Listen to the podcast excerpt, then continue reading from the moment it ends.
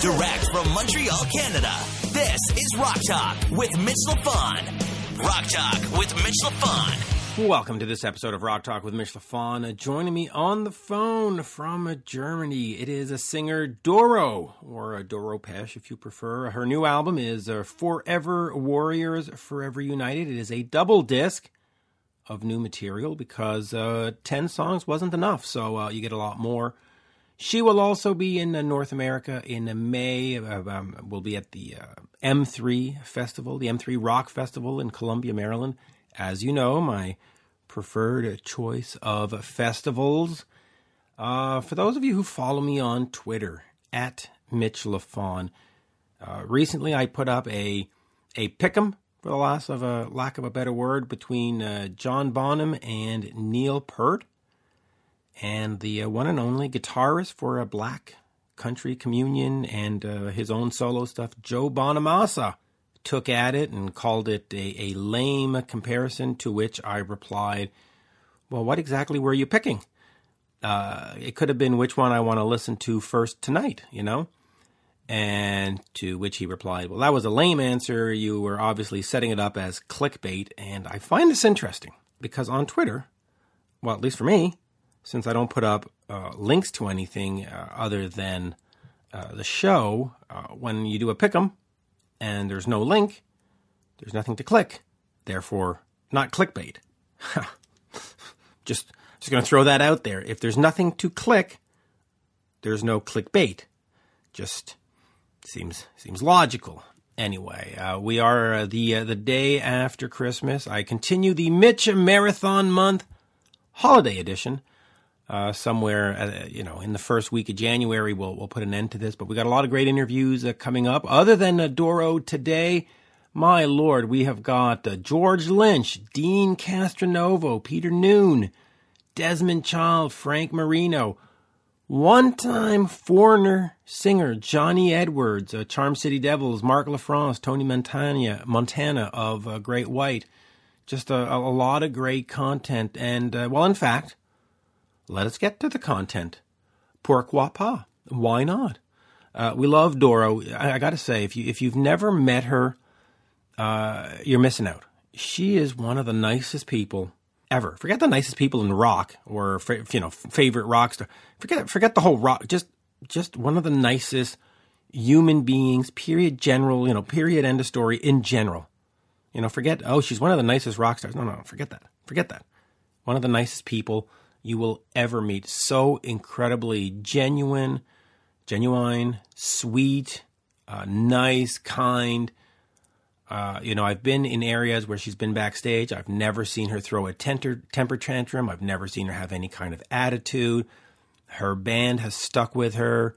I'm trying to think now, if you look at Johnny D and uh, the other guys, I think they've been there like 20, 25 years, which, as you know, in, in a band, that's not always obvious. You know, members come and go. You know, you look at the classic Kiss lineup, it was really only sort of together for eight years. Anyway, so uh, without further ado, uh, let us listen to uh, Forever Warriors, Forever United is the new release. Here is uh, Le Seul Unique, the one, the only, Doro. We are speaking with a German legend, the one, the only Doro Pesch. Bonjour, Doro. Do you like that introduction, by the way? Oh, actually, anything, anything positive makes me happy. No, uh, well, yeah, I, you know, I, I do think you're legendary. So, uh, you know, you've been at it for what, 35, 40 years? I mean, it's.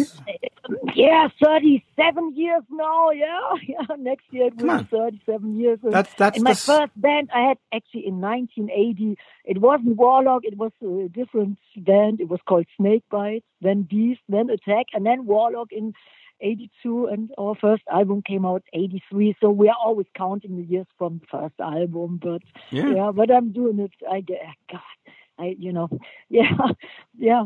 As, as long as I can think, I'm, you know, I'm, I'm addicted to music. So yeah, it is. And so uh, there's a lot to talk about: the M3 festival, the uh, the Rainbow thing, uh, yeah. a special duet with another singer that we'll get to in a minute. But I want to ask you this real yeah. quick because I was talking with Mark uh, of Krokus and mm-hmm. uh, Sony Music in Switzerland just gave them an award for 15 million albums sold worldwide. And so I posted that on, right, right, pretty incredible, right? Going back to 1980. Yeah. Yes, unbelievable. Like, wow, congratulations. Right. Yeah. And I posted that on my Twitter and I posted that on my on my Facebook, you know, on my socials. And fans Mm-hmm. that were based in North America, both, you know, Canada and the US were like, no, it can't be. It's got to be 15 uh, Swiss platinum albums, which is 300,000. It can't be 15 million. What are you talking about? Such a crock of. And there seems to be this perception that if you're not big in Canada or you're not big in the States, you don't exist. And yet, when we look at your career, and you played that gig in the arena, I guess it was in Dusseldorf, and you, you, you're on tour there all the time, getting 3,000, 4,000, 5,000, 10,000 people. Talk to me a little bit about that perception that, well, if you're not big in the States, you don't exist. And, you know, you look at Thunder and at Gotthard and at Status Quo and at Doro and at Krokus and you go, well, wait a minute. You know, Rose Tattoo in Australia, you go, wait, wait a minute. You can be Yeah. a successful star and not necessarily be huge.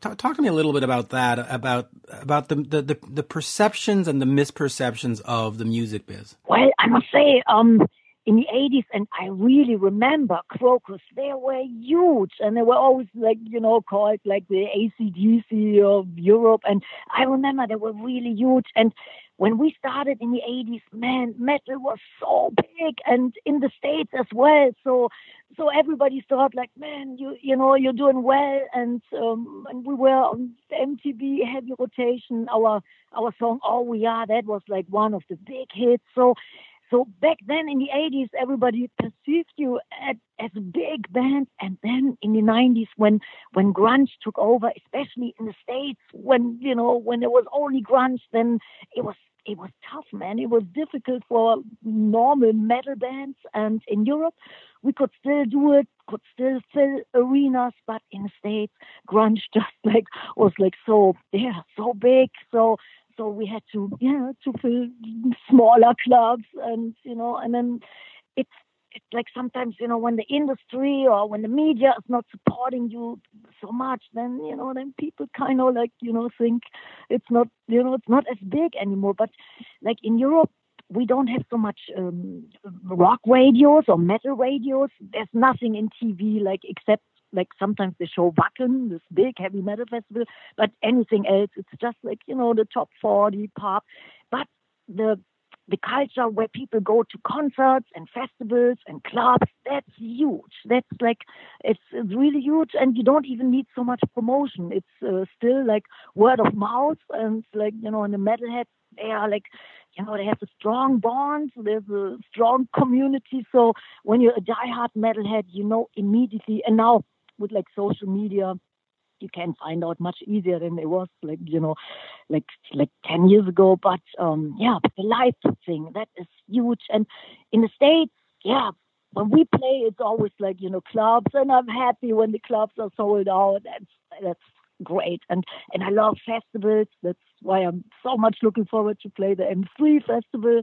And um, we are a guest on the rainbow party. It's their 48th anniversary and we will play there live and in actually it's open air. So i'm really happy to do it. Or the monsters of rock rules like we are doing it in february. So that's like where i get really really really like my you know like when when i see the fans they all still remember the you know the good old old school metal songs and they remember like you know the last you know records we did. So that makes me really happy. And of course it would have been nice to still play arenas like in the 80s but it's um yeah it's a different animal now. And you know and i always give it my you know, I always give it 150%. And, you know, and one day, you know, maybe it will be bigger. It's always up and down. And um, since I'm doing it for such a long time, I felt like, you know, when you really thought, man, you've made it, then like two years later, you know, somebody else was bigger. And, you know, it, it always goes up and down. So you just have to do what you love. And, and there were always enough fans, you know, where I thought, yeah, man, you know, you know, I still can go on tour, I still can fill, you know, like big places in in Europe. We have a couple of um, territories where it's really huge, like South America or Spain, and England is like catching up again, like in Germany. So you know, some countries they're more like maybe there's a yeah, there, there's a better scene. And, and at the moment, England is like getting huge again. And yeah, so, and that was actually important to me in the 80s. You had to prove it, you know, in England to make it, you know, to go out to to the world and to get a America record release or worldwide record release. So, so it meant so good, you know, it felt so good to me. I, I just won this award. It's the Angel of Rock Award. It was a couple of weeks ago when we started our tour in England, and I thought, oh, that's so nice. It was so tough to to crack that market, and now after all these years, they really, you know, seem to appreciate it. And in America, I tell you, it's like when you work it, you know, then things will happen. And but sometimes you can't be there all the time because we yeah we tour all over the world or when I'm doing a record I always you know I take a long time to do a record. The last record it took a couple of years. So um, six yeah, years. but I always it, it was Yeah. six years between uh, between the two uh, yeah. Uh, well okay let me ask you about this because since you're mentioning the festivals and I see that you're at Hellfest and you've got the Rock the Night Festival and the Parazer Classic Rock Night and the Rock Rocking the Bowl and Fire Steel 2020, and of course, uh, Monsters of Rockin' and my favorite M3. Uh, you know, in, in Europe, they have what is sort of called the festival season, which is, you know, the Wackens and, and, and, and the Hellfest and, and Sweden Rock. And, we, Yeah. and Yeah. we, we sort of expect it. Now, in North America, there seems to be a lot of uh, cookie cutter festivals where it's always the same bands, but just in a different city. But M3 in particular is its own beast. Um, Yeah. Talk to me about how important a festival like M3, which really doesn't focus on the hottest band today, it focuses on the classic rock bands, the the, the 80s bands. You know, you, you've got your Bullet Boys on there, and this year you've got Bang Tango, and you've got Doro, and you've got Accept, and you've got Tesla, and you've got these bands that you know some other festivals are forgetting. How important is is it for you that this exists and that fans go check it out? Oh, very important, very important, Mitch. And I love all these bands you just mentioned. I think pretty much the same bands they will play on the Monsters of Rock uh, cruise as well. And I was a big fan of Tesla and Bang Tango. And, you know, I, yeah, I, I still love all these 80s bands with like great songs. You know, they're great performers like sometimes you know you really know they they could learn from the best and you know and my first time when i saw like a band like you know like oh, it was like it was in 1980 and i was a big judas priest fan so i went you know to see them live in concert and back then you know you couldn't get any pictures you just had maybe a cassette you know and and i went to the concert and they blew me away. And I turned around to my guitar player and I said, Wow, man, I can't believe Priest is even better live. And then the guy said, Hey, Doro, that's not Priest, that's the support band. And I said, What? And he said, Yes, that's Accept. And I couldn't believe it. They were so great, you know. And then Priest, they hit the stage and they were phenomenal. But that was my first time that I saw like a band which I loved. I'm still a big Accept fan. So when you say they're playing on M3, man, it makes me so happy. And, you know, it still gives me so much inspiration. And yeah, and I, I love 80s metal. I love new bands, of course. You know, I definitely want to go with the time, but I, I love 80s stuff. And um, yeah, and, you know, I was born and raised with the British wave of new heavy metal, or new wave of British heavy metal. And, you know, and all that, you know, like what reminds me on that, yeah, yes. I, You know? I, I, I've never asked you this before, but you, you, you talk about how you love 80s stuff. Was it only just the hard rock metal, or did you, on your off days, listen to a Duran Duran or a Human League or a Ni- 99 mm. Luftballons? You know, did you, did you listen to any? No. No 99 No, Luft no, Balloons for you? No, no, no, no, no pop music at all. I was always a metalhead, and and to me, metal always meant freedom, um, extreme power, emotion, like you know the real stuff, and yeah, and like I I liked you know some blues bands, some bluesier kind of rock. And my first concert I've ever seen was Whitesnake, and you know that was 1980, and oh god, it was so fantastic. That was actually the reason why I wanted to cover one song by Whitesnake. It's on the newer, on the latest album. Forever Boys, Forever Unite, and it's Don't Break, Break My, My Heart, Heart Again. Again, that's I right. love that song. Got- yeah. I- I- I- you can't see this, but I've literally got the album in front of me. You can hear ah, okay. I'm banging it down. It says, uh, let's see here. It says, uh, this is the uh, limited slipcase, uh, including two individual CDs with three bonus tracks each. So there you go.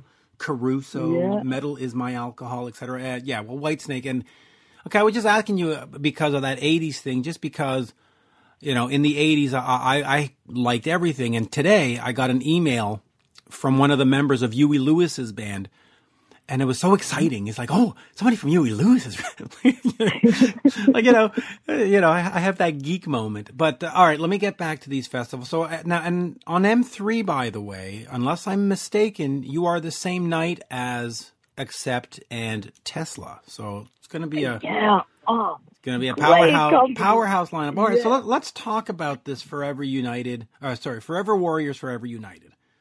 It is a double Yeah. disc. So there was a period of six years from Raise Your Fist until there, where we had the discussions, and I said, "Well, what about some new music?" And you're like, "Well, when, we get there." And and we got there six years later, and instead of just, "Well, here's nine songs" or "Here's ten songs," you gave us with these bonus tracks 25 songs. You said, "All right, you waited, here you are." And the music is is sort of well, I don't want to say all over the place because that sounds insulting, but it, it, you you cover a wide spectrum. You go from bastardos to all for metal, which are infectious and in your face, to it cuts so deep, which is probably your your softest ballad, and I mean that respectfully. Like it's it's just so tender and so sweet, and um, talk to me about it. It's about brushing the you know with all you know, just saying, listen. I'm going to give you everything I got, and you're going to get fast, and you're going to get slow, and you're going to get red, and you're going to get black, and you're going to white and blue, and we're just we're just going to paint the canvas with everything I've got. Yes, that's like, yeah, I, I, feel that is me. That's the real truth. And I love it as extreme as it gets, as aggressive, fast. And I love it as sensitive and, you know, dark romantic. I, I love the whole spectrum. And I love anthems, like something like, you know, all we are or for metal. I love that so much, especially like, you know, doing collaboration with so many other great artists and singers. That's like, ah, I, I totally love it, totally love it. And and then this uh, uh, song you mentioned, It Cuts So Deep, I wrote it actually with David Bryan, the keyboarder of Bon Jovi. And he's a fantastic piano player and a fantastic musician. And we wrote it a while ago. And then I, I was listening to this demo and I thought, yeah, man, I want to put it on the disc because I asked the record company if they would allow me to do a double album. Usually, you know, it's what you said, nine, ten songs. And I had so many great songs. I thought, yeah, man, it, it wouldn't do it justice to just like, you know, like we wrote about 40, 45 songs and then to just choose and pick 10 songs, that wouldn't have been right. So, so I asked if I could do a double album. And then after a couple of weeks, they said, yes, do it. You know, you're doing it for such a long time, just do it. So I could put on all songs which meant so much to me, even a cover version like from, you know, Don't Break My Heart Again. There's a Motorhead cover version uh, on it as well, which I love so much. It's the song Lost in the Ozone. I love Lemmy's lyrics and all. And yeah, and then we we could do it and it cut so deep. That was like a ballad i had for a long time. And i thought yeah i want to try it out. And while you're trying it out while you're singing it you can tell if something has magic or if something's just flat you know. Then you think oh you know maybe a bonus track and whatever on the next album or maybe never. But this one i thought yeah it has so much you know it yeah it feels so good and it makes people you know like probably touches their heart it depends always on the mood and if you like ballads at all. I love them. And um, yeah, and I love the soulful stuff. Yeah. And I, I love the whole spectrum. And I know that you're a big Kiss fan. When I grew up with Kiss, like Kiss Alive 2, I love the heavier songs. I love the anthems and I love ballads as well, you know.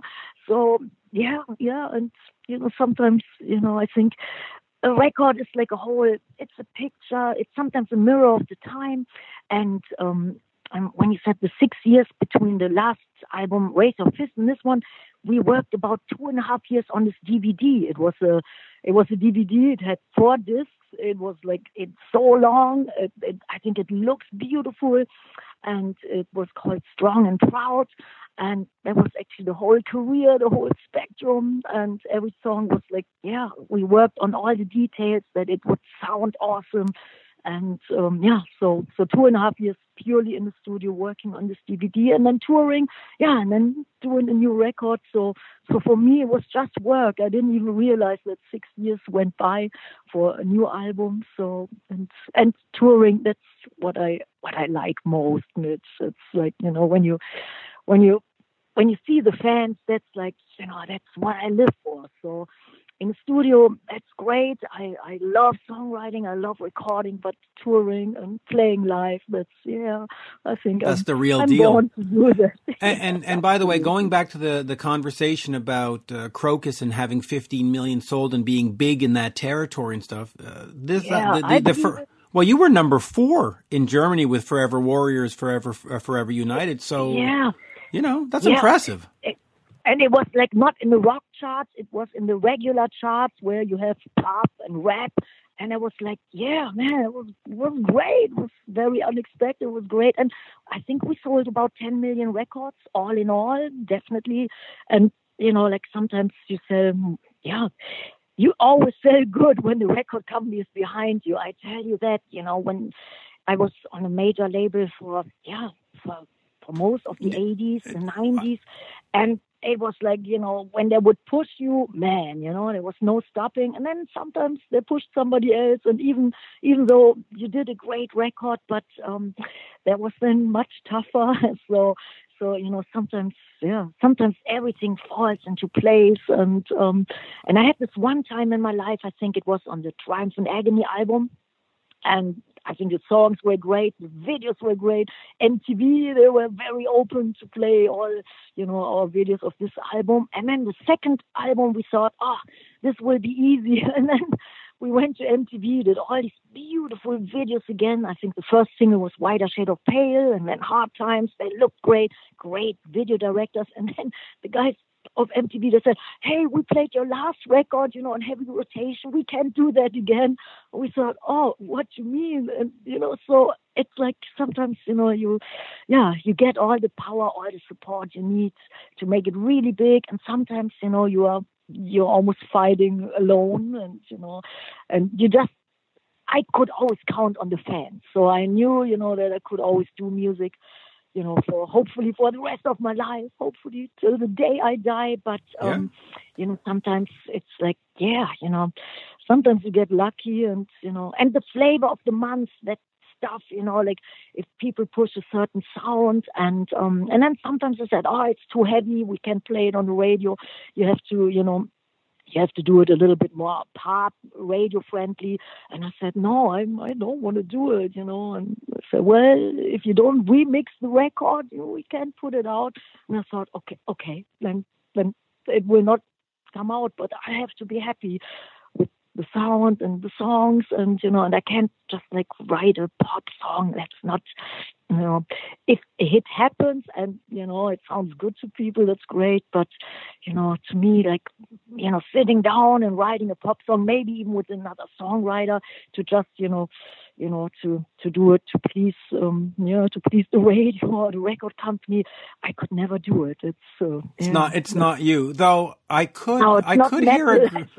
I could hear a great reworked version of 99 Luftballons. I love that song, and I think you'd do it great. I think I think you would do it. Uh, but just uh, I'm I'm going to take a take away from the from the funny for a second and get in more into the respectful here. All for Metal has, of course, a whole bunch of players on there. You've got Ross the Boss, and you've got. Uh, Boy, my eyes! I can't. I, my eyes are hard to read because the printing on this CD is so small. But you got uh, Chuck Billy, you've got uh, Jeff Waters, if I can read correctly, because I don't have my glasses on. Yes, But- yes, Johan Hegg of Amon Amarth and Mille Yeah. of Kreator, and uh, And of yeah, course, and- and of course, Warrel Dale. Now, the importance Yes, of Warrel, Dale. Warrel Dane, Dane, I should say. I said Dale. Sorry. yeah, Is that we are recording this on December thirteenth, twenty nineteen. and it is the anniversary of when he passed away, December 13th, 2017. Um, man, he, he that, that guy, man, his voice, uh, I saw Nevermore uh, a bunch of times in Montreal. Um, and it was just it was just fantastic. He just just had a voice. It was just it was it was it was just great. Um, talk to me about first of all having him on the All for Metal track and and and just what was it about him about Warrel that you just said, yeah, you know, I need to know this guy. I need to work with this guy. I need to. I've got to. We've got to do something together. Yeah, I think man, he was a total sweetheart and very creative, and you know, very nice, nice person.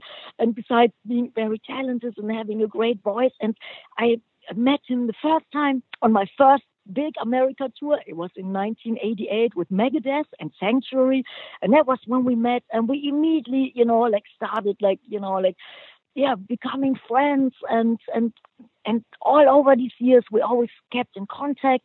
And then I asked him if he would be a guest on my 25th anniversary. That's a while ago. That's 10 years ago. And uh, and he he said yes, I'm coming. And he came all the way from Seattle to Germany. I think he had to take like three, four planes. And yeah, and then he was singing with us, and and it meant a lot to me. And then I met him uh, two years ago in Wacken and I just had this new album in the making, and all for metal that seemed like you know it, it would be like one of the singles because it has such a nice anthemy character. So you know, when I was in Wacken, I was singing with Amon Amarth because I did a duet with um, Johan Hegg on their album Jom's Viking. And um, and then I was singing this song live. They wanted to record a DVD, so I had just one song to do. And then I was walking around talking to everybody. And I thought, heck, maybe I should, you know, record like, you know, the people who are here. And the first one who was on this track was actually Jeff Waters. I went to his dressing room. We are great friends for a long time. And he was singing on it. And I had a little video camera. And then Warrel Dane, he was there as well. And I said, hey, Warrel, you know, would you, would you maybe, you know, like be so kind and sing on the song, you know, and be in the video. And he said, absolutely.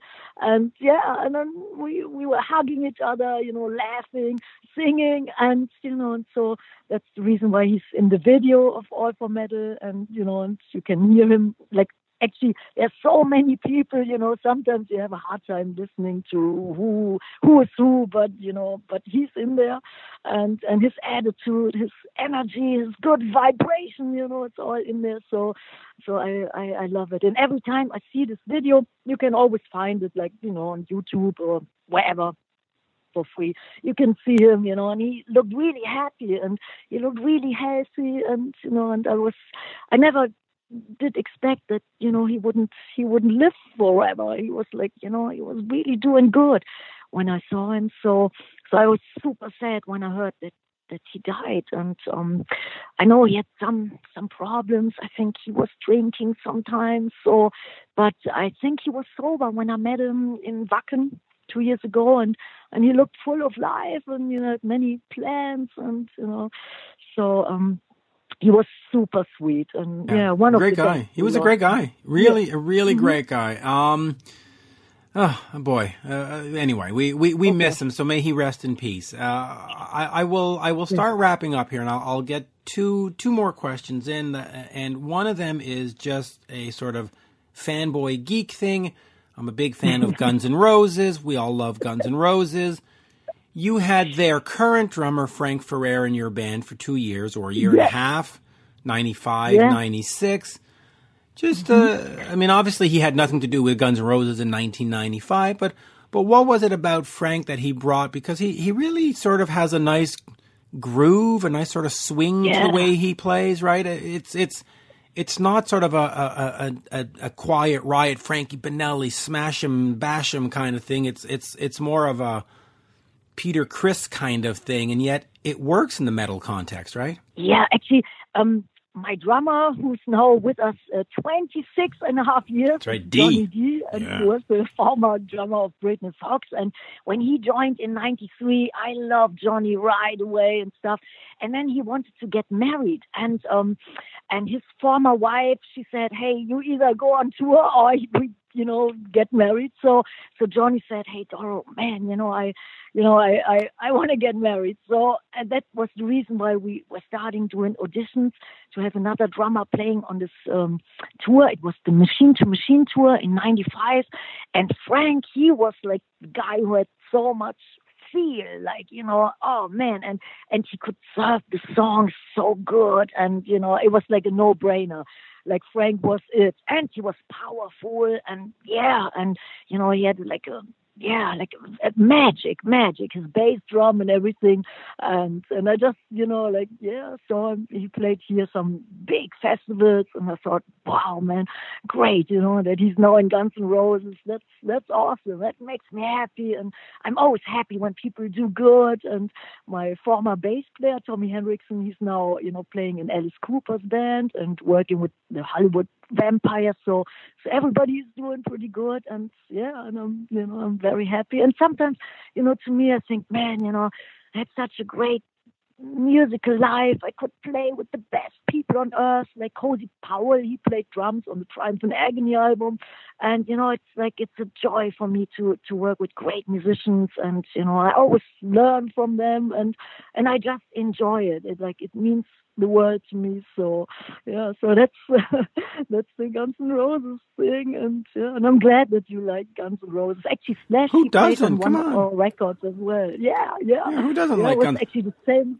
Yeah, it was the same time when we put out the Triumph and Agony album in '87, and we had this uh, great video director. His uh, name was Mark Rezyka, and he said, "Doro, come to LA and you know get prepared for this video." And back then, I think the videos were even more expensive than the whole record production.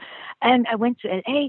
And we were hanging out, and then he gave me this little cassette tape, and he said, "Hey, check it out. There's some new bands on there." And then the first song was "Welcome to the Jungle." I thought, "Wow, wow!" Blew me away, and it gave me great energy. And actually, I listened to it before we filmed uh, the All We Are video in LA, in the LA River Basin, and I remember I, I could tell, like, "Wow, man, this had this had magic and, and energy, like you know, so much energy." So That yeah, band, man, so- so- great band. Oh, by the way, you mentioned David Bryan uh, of uh, Bon Jovi doing the uh, "It Cuts So Deep." Does he end up on the album? Because I, I I don't recall having seen that in the in the in the liner notes. He's not playing on the no, album. we- okay, No, we just we just wrote the song Okay. together, and and my bands like yeah, Luca Princiotta and Johnny D and Nick Douglas, my bass player for the last thirty years, myself and Bas Maas. We did it like we did it as a band in the studio, and it sounded so good. At first, I thought maybe David should play the piano, but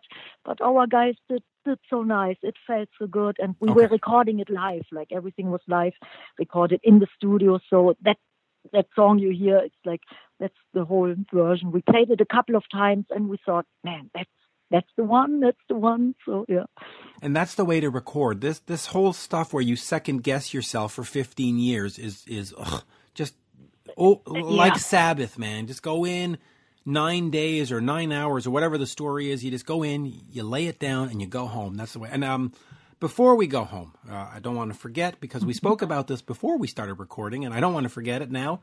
Uh, Lita Ford on uh, December fourth, 2019, she tweeted out a picture of you and uh, Gary Hoey, and she wrote, "Looking forward to 2020, new album with Gary Hoey producing and special guest Doro on a sick as fuck duet. I wish you all a happy holiday season." And we will see you in 2020. She also tweeted out when two queens join forces coming in 2020, and there's a picture of you and her. So, what is this mysterious or not so mysterious Lita for? So, you've done something together, obviously. Uh, Yes, What is it, and when do we hear it? And I guess it's on her album, not yours. yeah, it's probably um, yeah.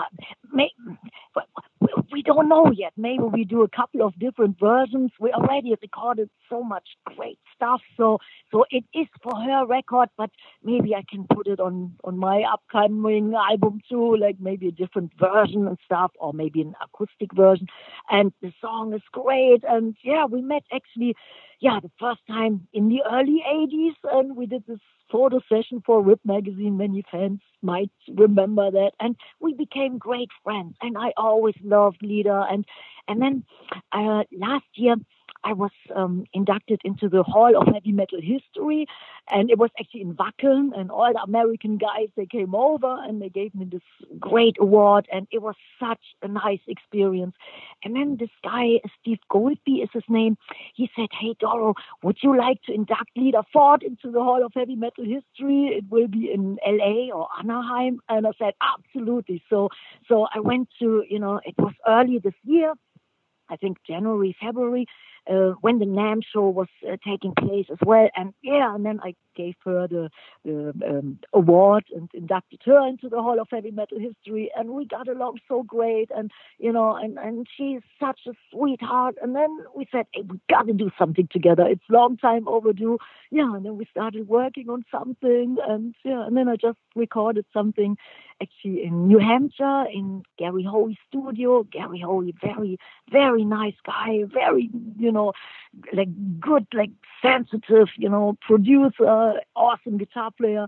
So yeah, so we had, you know, like like a, a killer time there. So um yeah, and then 2020 it will 2020. So I'm going to ask you this yeah. though because uh, I know I know that there are some secrets that need to go. You can't really reveal everything, but out of curiosity, can you tell me, is it a cover song or is it an original song? It's an original, yeah. Okay. original. All right. And they might be, you know, like there might be different versions of the same song, like one very soulful one, and yeah, and they're just, I guess, just mixing as we speak. They're mixing it right now and I'm very excited, you know, so much looking forward to hear it. But but I already I felt so good and yeah, and I felt so comfortable singing Lita and Gary. They made me feel so good and it felt like family and you know, and I could, could yeah, I could really sing my heart out and you know, and it was it was pretty cool, yeah. Mm. yeah. It, and hopefully we will do a video or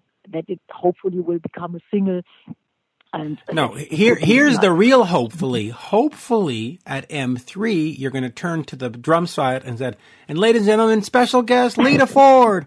And then do a song together. That's that's the hopefully we're looking for. Uh, that would oh, be great. Yeah. But because I don't, I, she doesn't live that far away. Cooper around that time, so I don't know if this would work out, you know. But uh, yeah. Oh, yeah, she out with Alice Cooper? Awesome. Oh, yeah. if she's out with Alice Cooper, you're going to have to say, ladies and gentlemen, Lita Ford and Tommy Henriksen. Here you go. Hello. yeah. They're both coming out. Yeah. That would be spectacular. Yeah. I, I would try. I would try, Mitch. But if it's not M3 Festival, then maybe one of these, you know, other gigs or, you know, festivals. And yeah, we certainly will do it. And I, you know, I would love to do a whole tour together. I think this would be a nice package. And yeah. Right. It would be great. Uh, on that, as we say in Montreal, merci beaucoup. Thank you so much. Always, always, always merci a pleasure. Beaucoup. Yeah, it was always good to talk to you, and I know you're a big Kiss fan, so I always feel like you know we grew up with the same band, the same atmosphere, and that that feels so good. And you know our roots, I think they were pretty pretty happening, pretty cool, man. Absolutely, and uh, we're we're we're in the same age group. You're you're you're you're in fact exactly my brother's age. So there you go. Um, cool.